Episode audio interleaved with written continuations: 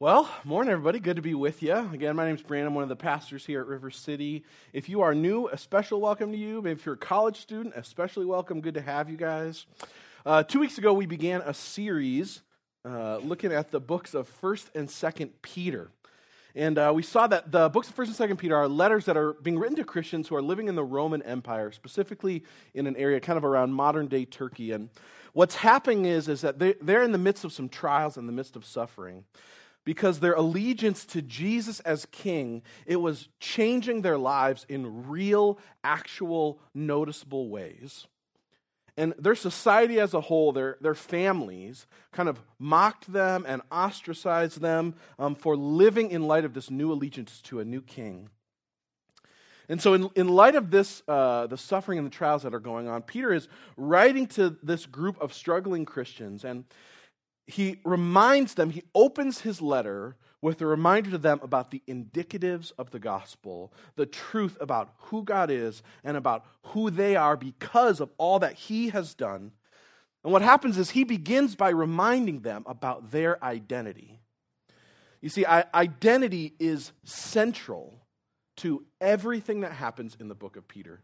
It's going to be Peter's motivations, it's going to be Peter's reasoning for everything. The identity that we have as God's people has everything to do with everything happening in the books of 1st and 2nd Peter. And what we see in chap- what we saw in chapter 1 is that our new identity is God's elect, his chosen people, his chosen children that our election as his kids, what it does is it gives us a living and lasting hope, a hope that we're going to need if we're going to live as exiles in the midst of this world. And chapter 2 went on, and he said that our identity as God's obedient children gives us new desires and new motivations to actually want to obey him. And what I said last week is that uh, Peter doesn't say, become obedient children. He says, you already are obedient children because your faith is in Jesus, the one who was the obedient child on your behalf. And what that does is it fuels your longing to obey because you're seen as obedient even though you're not, and you long to live in light of that calling that you have. And so this morning, Peter is going to tell us what we're going to see, what I want, what I want to show you is that our new identity doesn't just bring us hope, it doesn't just uh, bring us new desires to obey. Our new identity as the people of God gives us a whole new purpose.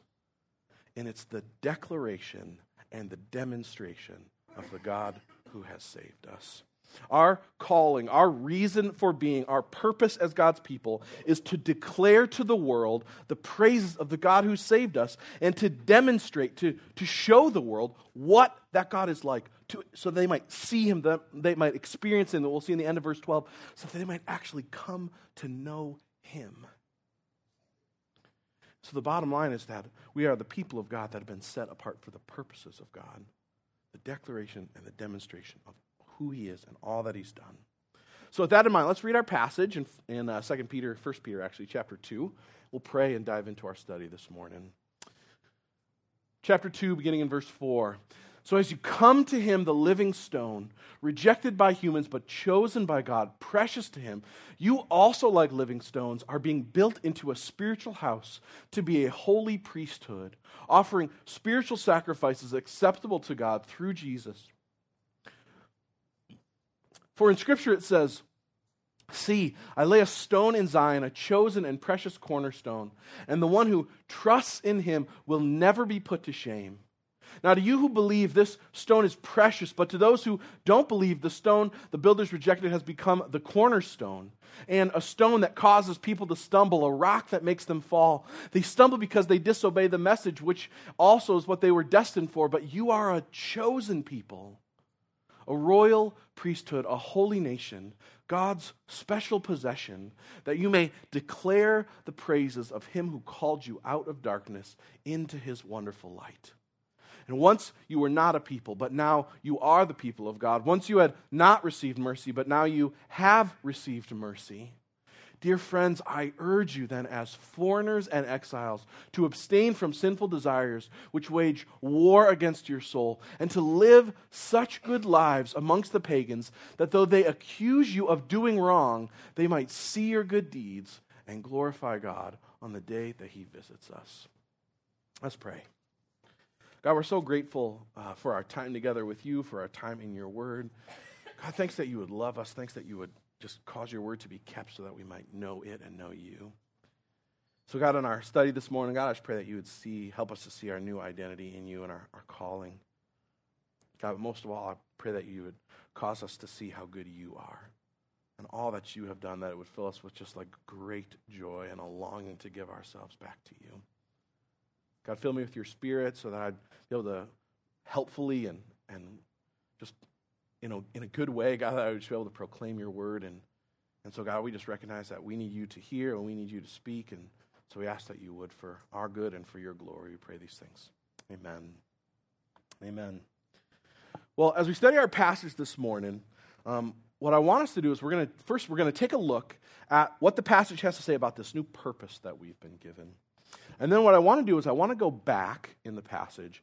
And what I want to do is I want to show you how the identity that Peter articulates is directly linked with the purpose that we've been given.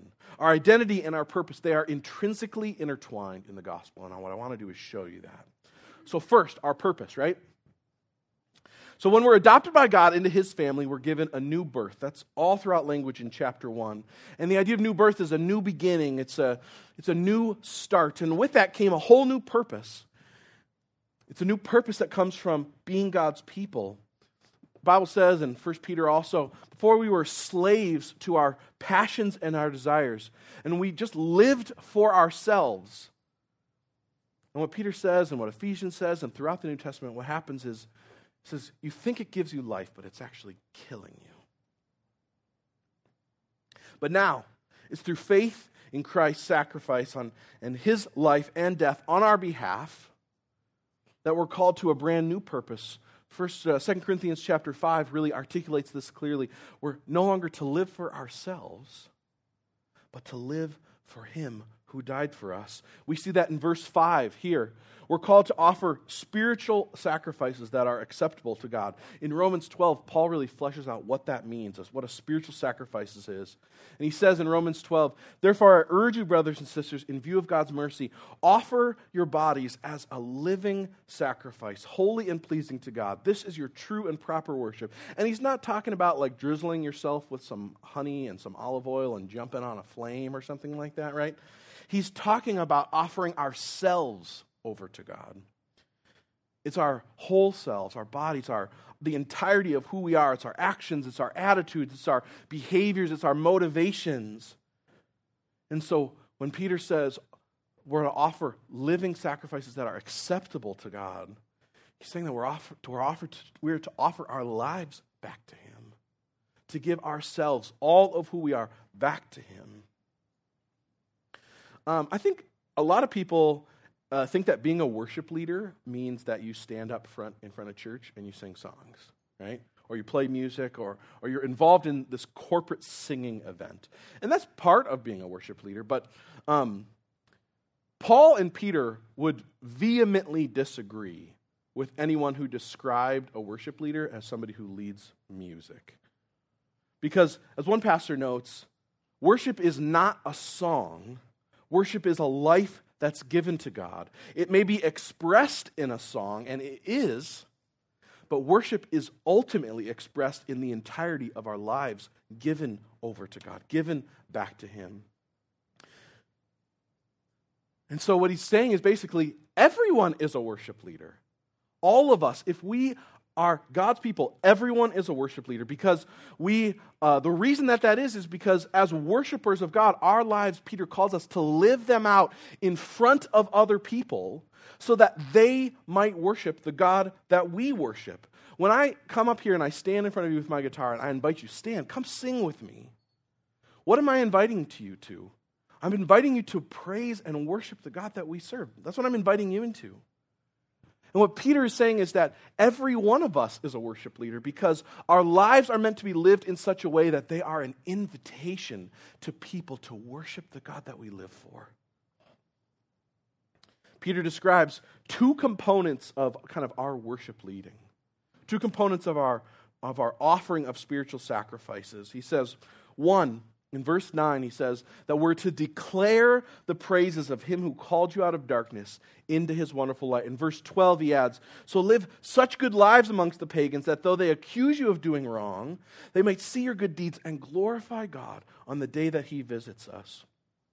Our purpose as God's people is to lead the world in worship of him. Verse 12 ends, the, the, the point of it all is that those who don't know him yet might worship him when he returns. Verse 9 tells us the first thing about our worship leading involves declaring him.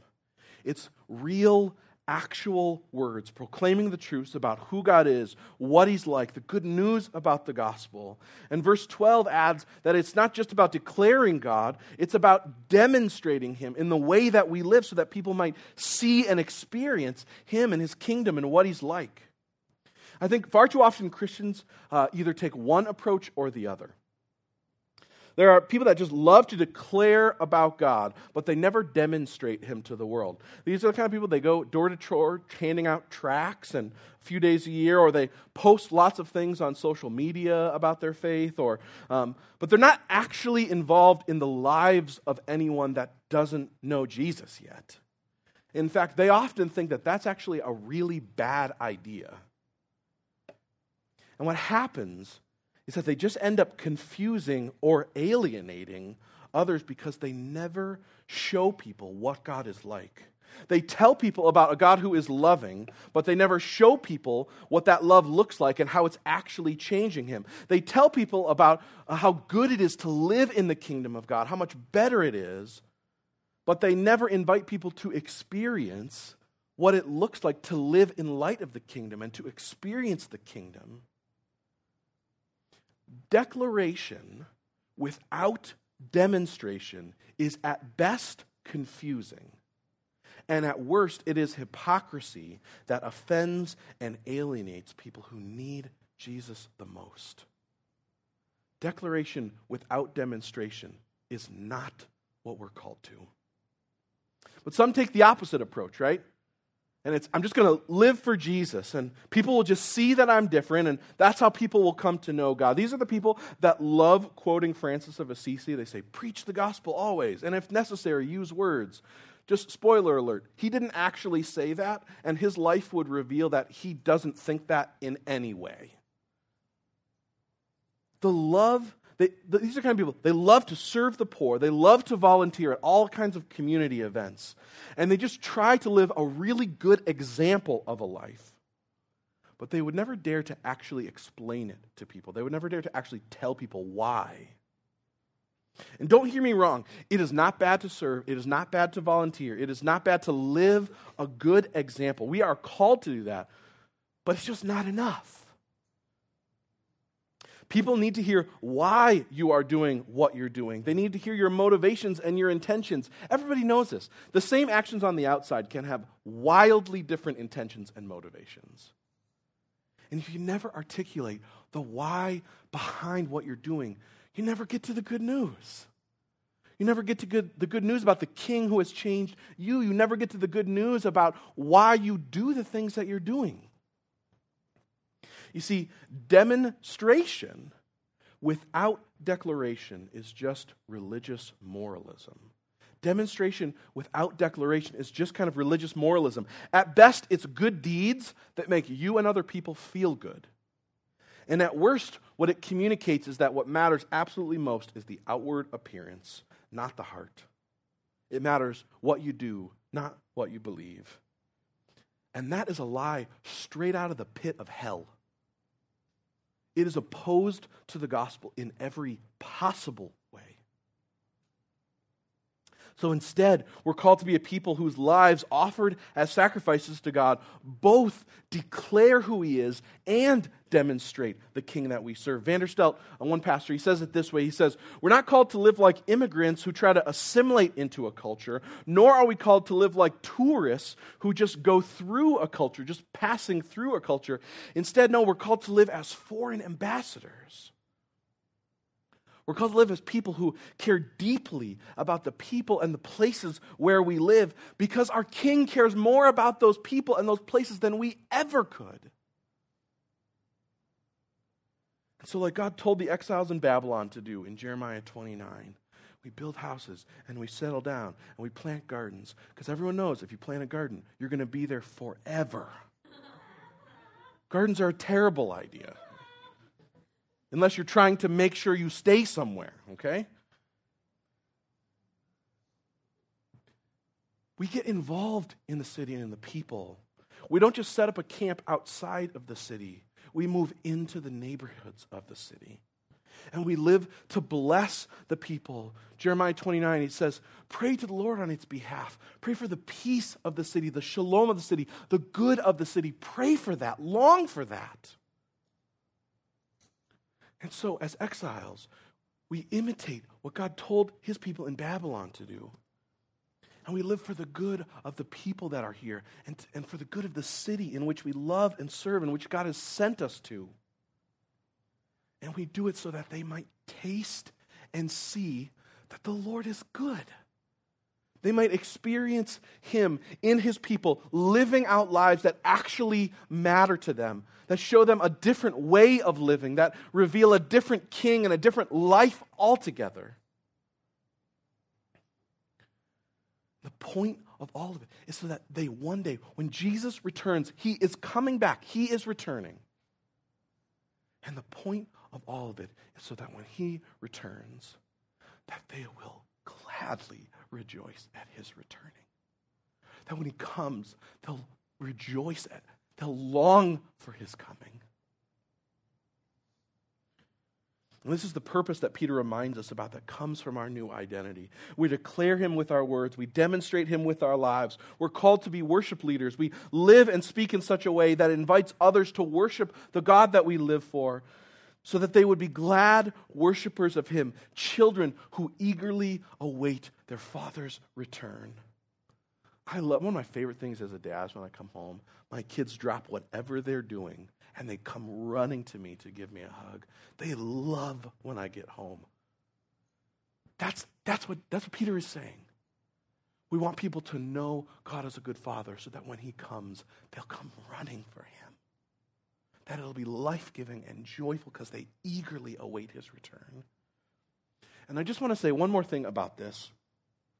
This is incredibly life giving for a lot of reasons. And high on that list is it means that our lives have significance and purpose despite our circumstances. It might be easy to think, oh, I'm just a stay at home mom, or I really hate my job, or I don't have a job, or maybe you depend so deeply on your job for your identity and purpose that the idea of retirement like scares the crap out of you.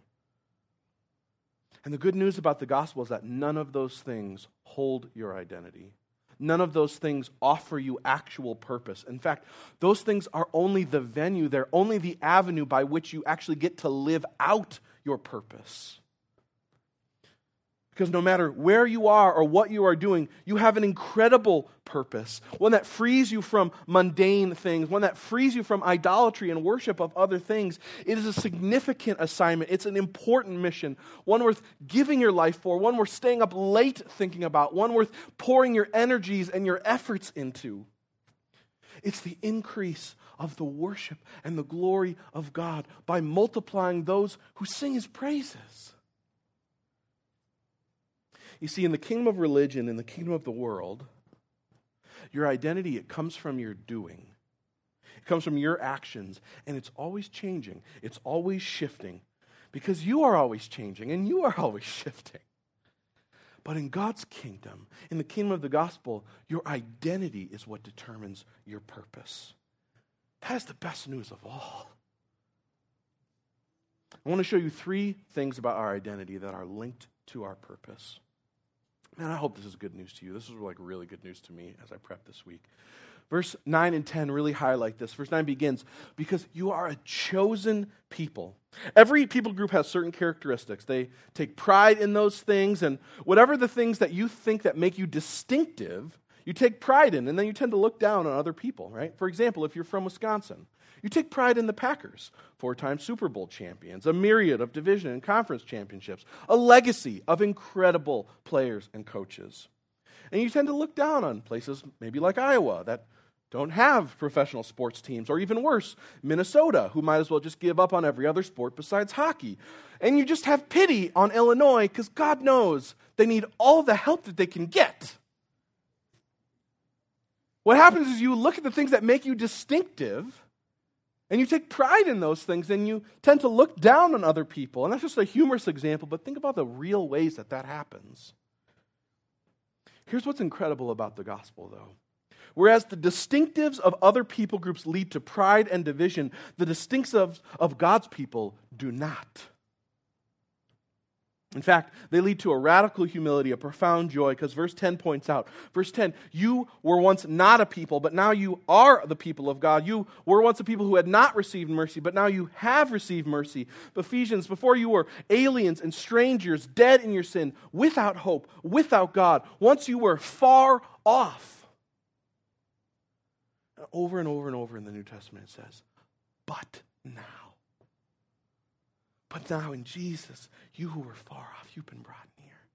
You who were not a people, you've been made a people. You who were once not shown mercy, you have been shown mercy. You didn't do anything. Jesus did everything. And He made you alive when you were dead. He brought you near when you were far. He made you a people when you were not a people. Once you hadn't received mercy, but now you have. Peter here, he's quoting a passage from Hosea. Hosea is this Old Testament prophet that God, uh, he, he commanded, he instructed Hosea, go marry a prostitute who you know will be unfaithful to you, and yet relentlessly love her and pursue her. At one point in the, in the story of Hosea, God instructs her to go and buy back his wife who has prostituted herself off to another man. And all of this, this whole example, is that the people of God might see the kind of relentless, redeeming love and mercy that God has for a people who absolutely do not deserve it. Hosea 2, in the midst of their unfaithfulness, God promises that one day He'd show love to those who are not his loved ones. One day he would call, Not my people, you are my people. They'll respond by saying, You are our God. It's a promise that God would buy them back. It's a promise that He would redeem them. And nowhere in those verses do you see any mention of their effort or their merit or their even repentance in it. Instead, what you see is God's choice to love, His choice to redeem, His choice to buy back. We've seen this already in 1 Peter. God's elect children from whom he chooses were not chosen because of anything special about them. We do not deserve to be chosen by God. We have not earned it. In no way are we worthy of it. We don't, we don't deserve it at all. And the wonder of the gospel is not that some are chosen and some are not. The wonder of the gospel is that any are chosen at all. That's the whole point. It's the whole point because every Christian has the same incredible story. We were dead, alien enemies of God who, in spite of our rebellion, have been loved and adopted and bought into his family. Our debt was impossible to pay. It was an eternal debt to an eternal God. But God is rich in mercy, the Bible says. And He doesn't just remove our debt. In fact, what happens is our debt goes from an unpayable debt 1 Peter chapter 1 reminds us that it goes from an unpayable debt to an inexhaustible inheritance. That's the richness of God's mercy poured out on us. It's the best news in all the world. And it's that unmerited, unearned mercy and love that we've been given. That's what fuels our declaration of the one who's called us out of darkness. Because we know we shouldn't have been called. There's nothing about us that deserved it or earned it. Yet we've been given it, so we like love to proclaim it. And knowing that kind of love causes you to long for others to know him as you do. And hear this, and it empowers you to actually demonstrate that love and that grace to others who don't deserve it. It is hard to forgive, especially when someone does not deserve forgiveness, when they have not asked for it. It's really hard to forgive unless you know that you were forgiven when you didn't deserve it and when you did not ask for it. It's hard to treat others in a way that they don't deserve to be treated until what you remember every day is that in the gospel, God treated you in a way you did not deserve to be treated. we didn't deserve grace. We didn't deserve mercy. We didn't deserve God's love or His adoption or His choosing. But we've been given it. He showed you His mercy when you didn't deserve it. And so Peter reminds them you are a chosen people. You didn't deserve to be chosen. So that in your identity as God's chosen people, you might be enabled and empowered to de- demonstrate and declare the wonder of Him who saved you. Verse 9 goes on and it calls us not just a chosen people, but a royal priesthood. When Peter's talking about a royal priesthood, he's not talking about the guys with collars. He's talking about normal people in the local everyday church. And so if Peter was standing here in my place and he'd look out on you, if you are a follower of Jesus, then he would call you a priest. He would say you are a part of the, of the royal priesthood. And you're like, Peter is calling me a priest? Yes, he is.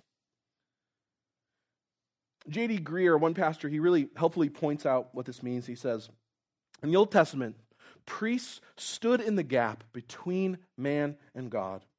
And priests represented God to people. They spoke God's words to people so that they might hear them and know Him. They communicated to God's people who God was and what He was like.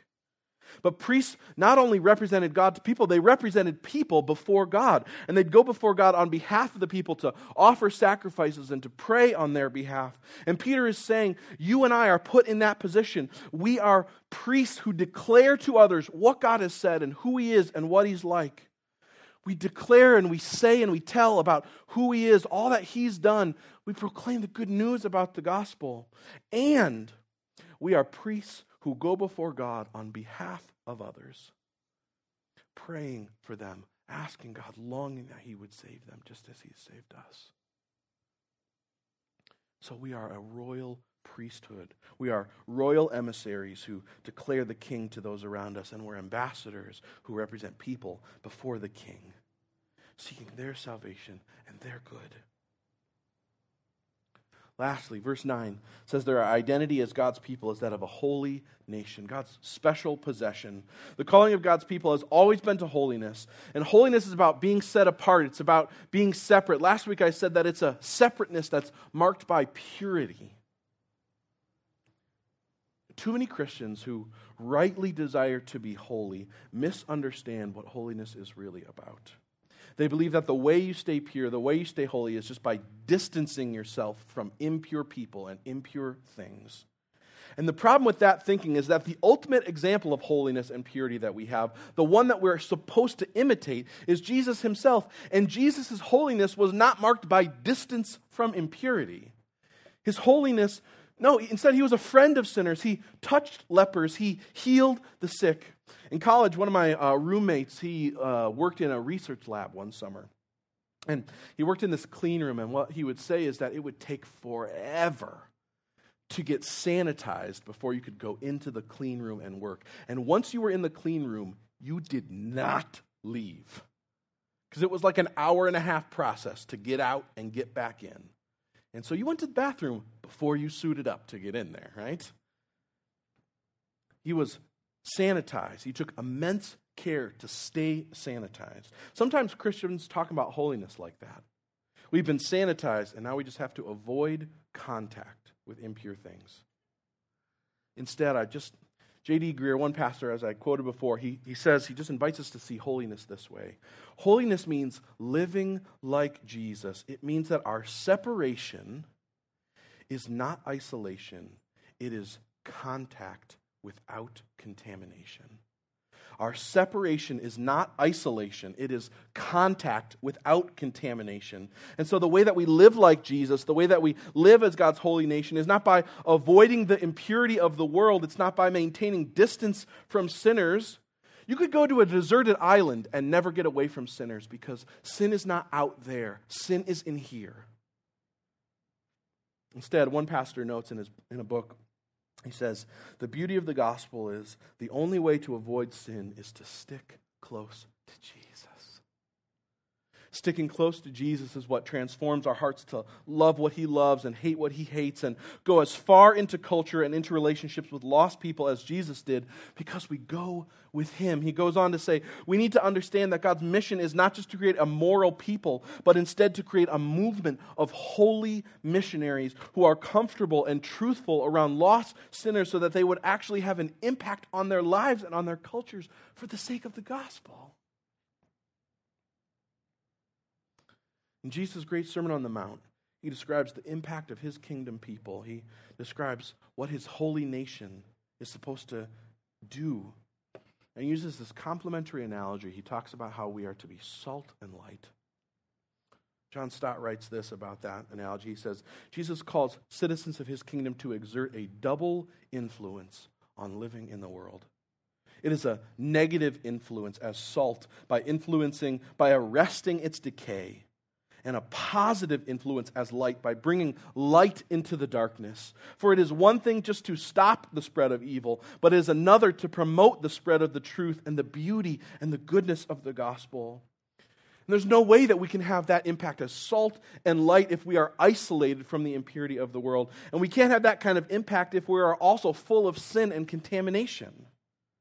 And so our ability to live out our identity as God's declarative people hinges on how we demonstrate his character as his holy people.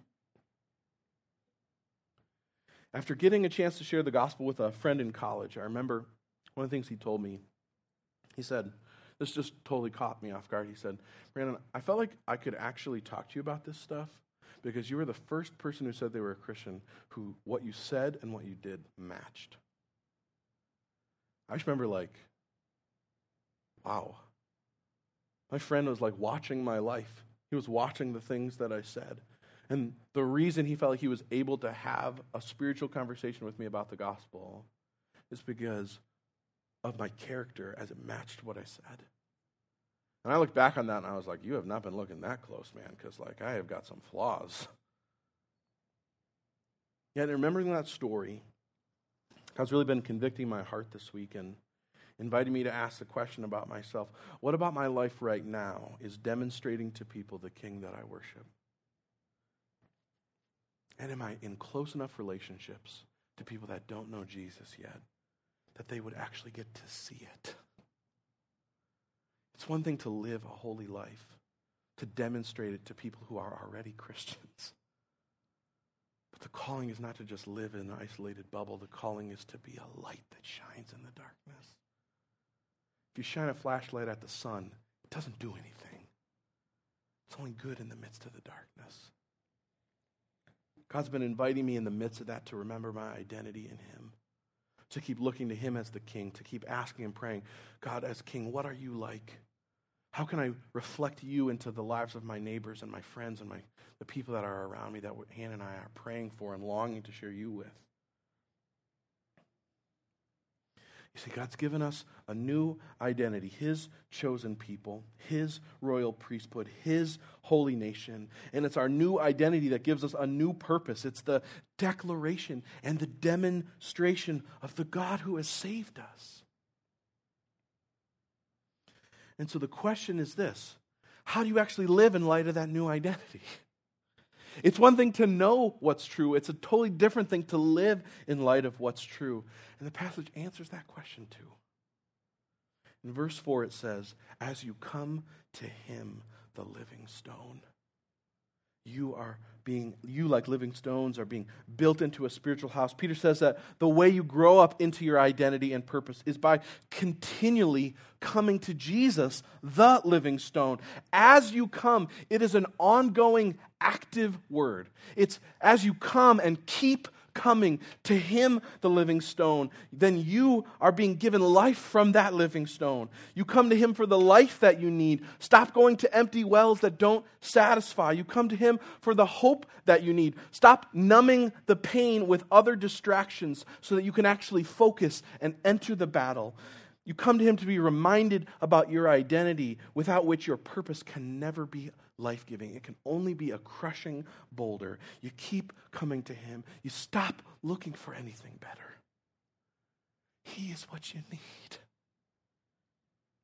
And as you come to Him, the living stone, three things will happen. You will increasingly realize how desperately you need his love and mercy and grace. And you'll start to compare yourself to him instead of other people, and increasingly what you will see is the depths of the wickedness and sin in your heart. And you will increasingly see how desperate you are for him. But the beauty of the gospel is at the same time when you're coming to that living stone, you'll be reminded about how greatly He has met your need. And the more you realize the magnitude of your need, the more incredible the gospel will become because your identity doesn't change. You just realize how much more you needed a new identity. And what will happen is you'll be increasingly filled with a joy and a gratitude and a love for Him, and you'll grow in confidence in your identity, and you'll grow in your ability to live out your identity as you keep being reminded about it from Him. And lastly, you will become like Him. The pastor says, as living stones, as you come to the living stones, you, like living stones, will be built up. As you come to Him, you'll become more and more like Him. Your life, like His, will be marked by a lasting, life giving quality that others need. There's one thing I just really need to point out before we end here. This growing up into our identity, this, the purpose that our purpose to declare and demonstrate. I just need you to hear this. It cannot be done alone. It cannot be done alone. It must happen as the people of God, not the person of God. The passage says that you're being built into a spiritual house, not a spiritual brick. All these living stones are being put together into a spiritual house. One commentator writes it this way The imagery of living stones being built into a single unit implies that the significance and purpose of the individual Christian cannot be realized apart from community with other believers. Another commentator adds commitment to God's people is not an optional advantage to be chosen or to be ignored like membership in a social club. It is the deep calling of every Christian. That's why we stress at River City becoming a member, if not here, then somewhere. Becoming a member of a church.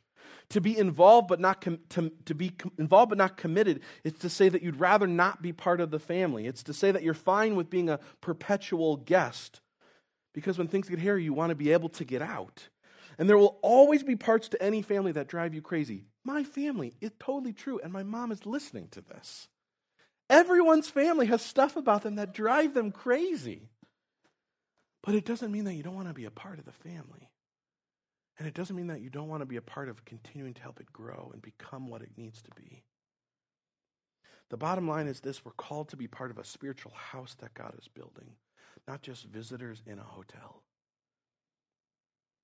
This is also why we play such a high emphasis on missional small groups. Small groups are where the mission actually gets lived out. We can declare God on here on Sunday, and every Sunday I do. But it is really hard for me to demonstrate him to you here on Sunday in an hour with just here in front of you. Instead, the demonstration of the good news about the gospel, it comes in the everyday stuff of life. And it happens as we live on mission together. We've been praying to get to know your, our neighbors for almost a year, and they are crazy busy people. But in less than 20 minutes after meeting them, Dustin and Caitlin had already set up a tee time with them at the golf course. I've been like 40 invitations. 20 minutes later, Dustin has a tee time. I'm like, how is this possible? How does this happen? You cannot reach your neighbors by yourself. You cannot reach your coworkers by yourself. You need a community that is doing the same. You do not have everything your friends need, but the spiritual house of God does. The witness of a single person is small, but the witness of a community is powerful. Man, good friends of ours, Andy and Alyssa Fox, they started uh, investigating Jesus and looking into just following him and spiritual things.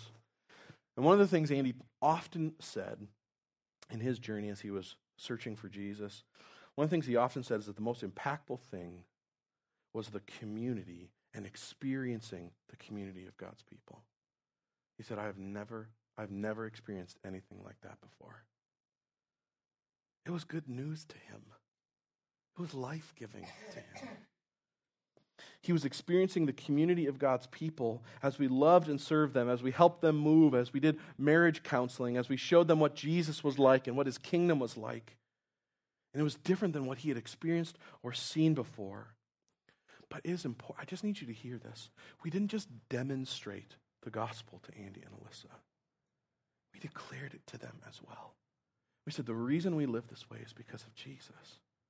The reason we love you, the reason we are serving you, it's not because you deserve it or we deserve it, it's because Jesus loved and served us. He's the reason behind everything that we're doing. And the invitation is to have faith in Him.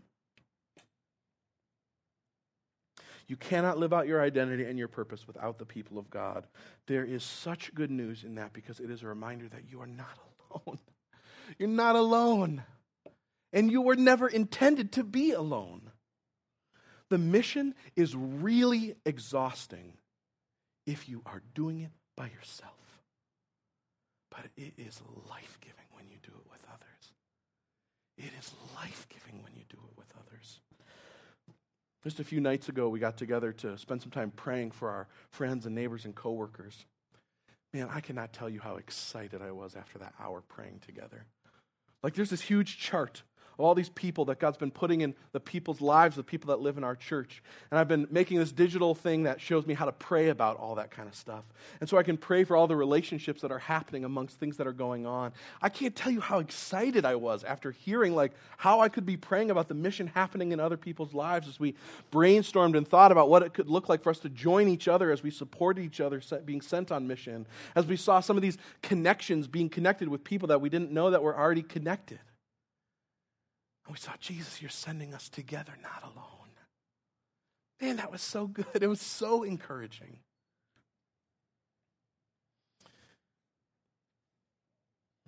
One commentator I read this week, he referenced a story about a Spartan king who boasted to a visiting monarch about the walls of Sparta. And the visiting king looked around and he could see no walled city, and he asked, Where are these renowned walls of Sparta?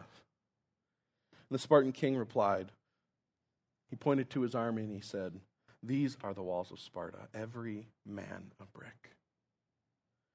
And so we too, as the people of God, every one a living stone, are being built into the house of God, being built into his family who imitates him and reflects him back to the world.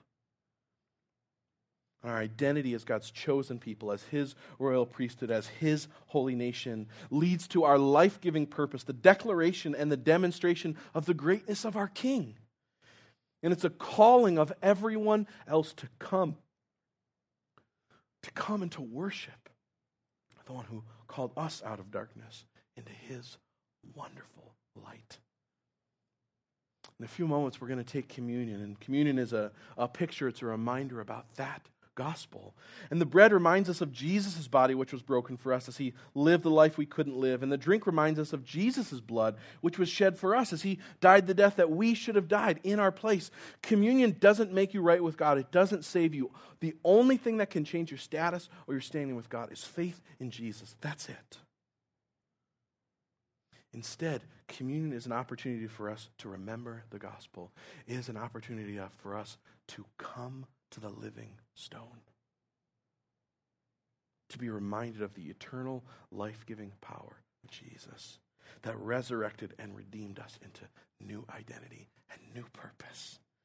And the bread and the juice are in the back. You just take the bread and you dip it in the juice. And as we sing and as we worship and remember the gospel together in song, if you've put your trust in Jesus, if you are a member of God's chosen people, not because of anything you have done, not because of anything that you have merited or you have earned, but because of a faith in everything that Jesus has done for you, then whenever you are ready, go back and take communion. You don't need to be a member here, you just need to belong to Jesus. We'd encourage you, though, if your identity is not yet in Jesus, if your identity is not yet as his chosen people, his royal priesthood, his holy nation, then we just invite you to take off on, to hold off on taking communion. And instead, I would invite you to come to the living stone. Come to the true bread of life. Receive Him before you receive the elements. Let's pray. God, thank you so much for you. Thanks for all that you've done. Thanks for your redeeming and renewing work. Thanks for your great mercy that's been showed to us. God, and thank you that you give us a new identity as your chosen people that we do not deserve. And You invite us to be a royal priesthood for you. God, who represent you to people and people to you. And God, you call us to be a holy nation. You say we are your holy nation. We are set apart for you.